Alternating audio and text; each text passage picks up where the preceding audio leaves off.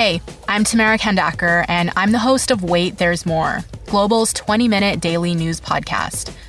This week, we're dedicating all our episodes to the coronavirus pandemic.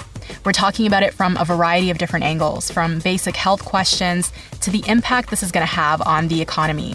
We release a new episode every afternoon, and you can listen wherever you get your favorite podcasts. After the Canucks rallied from a bad start in Montreal to win that game in overtime, I did say, I'll admit it, that the Canucks would make the playoffs. But less than a week later, I'm starting to taste my own words again. Kind of the way I'll taste a Caesar salad if someone put too much garlic on it about an hour after I've eaten it. And that's not a good taste. What should have been a 3 in 1 road trip ended 1 in 3, which is rather disturbing. The loss to Toronto on Saturday, that was more or less expected. But a no show against Ottawa, not expected.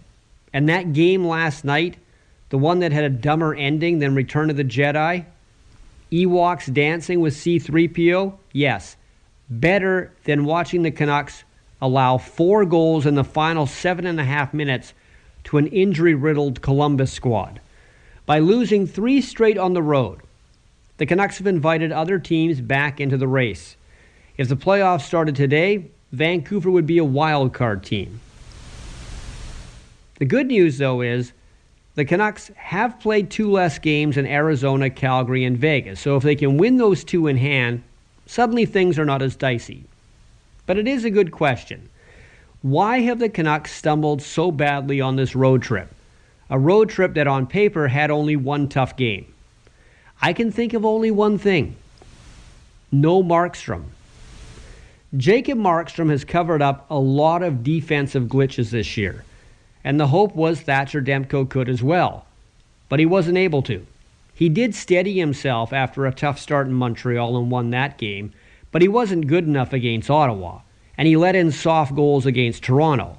And last night, new backup Louis Domingue was decent like the rest of the team for 52 minutes, and then he looked like a minor league call up, which is essentially what he is.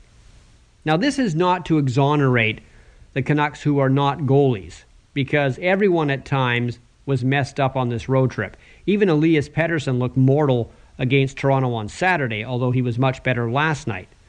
But the goaltending for the Canucks has to get better fast, or Markstrom has to get better from his lower body injury fast. One of those two things must happen.